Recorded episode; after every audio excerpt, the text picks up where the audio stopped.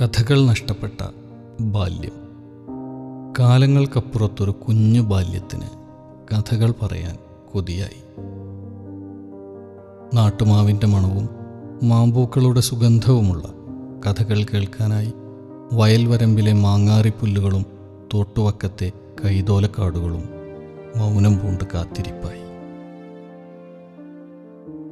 മഞ്ഞ കുഞ്ഞിപ്പൂക്കൾ തലയിലേന്തിയ മുക്കുറ്റിച്ചെടികളും പാതയോരത്തെമ്പാടും വളർന്നു പന്തലിച്ച കുറുന്തോട്ടിക്കാടുകളും കാതുകൾ കൂർപ്പിച്ചിരിപ്പായി. മല്ലികപ്പൂക്കളുടെ നറുമണവും ഇലഞ്ഞിപ്പൂക്കളുടെ കടും മണവും കൊണ്ടൊരു ഇളം കാറ്റ് വന്ന് അവിടമൊക്കെ ചുറ്റിപ്പറ്റി നിൽപ്പായി.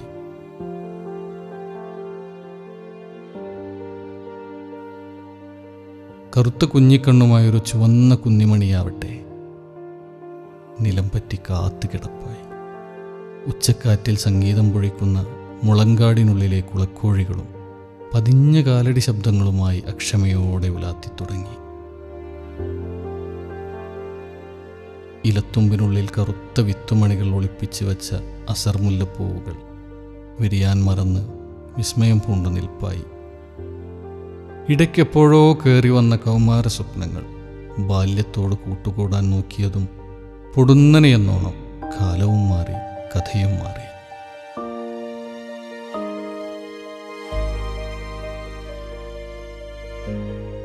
പാതി വഴിയിൽ യാത്ര മതിയാക്കേണ്ടി വന്ന ബാല്യമാകട്ടെ.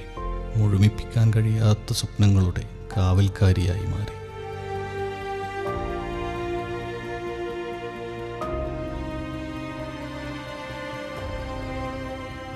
വൈകാതൊരു നാൾ കഥകളുടെ ഭാണ്ഡക്കെട്ടുകൾ ഉപേക്ഷിച്ച ബാല്യം കൗമാര സ്വപ്നങ്ങളുടെ ചിറകിലേറി.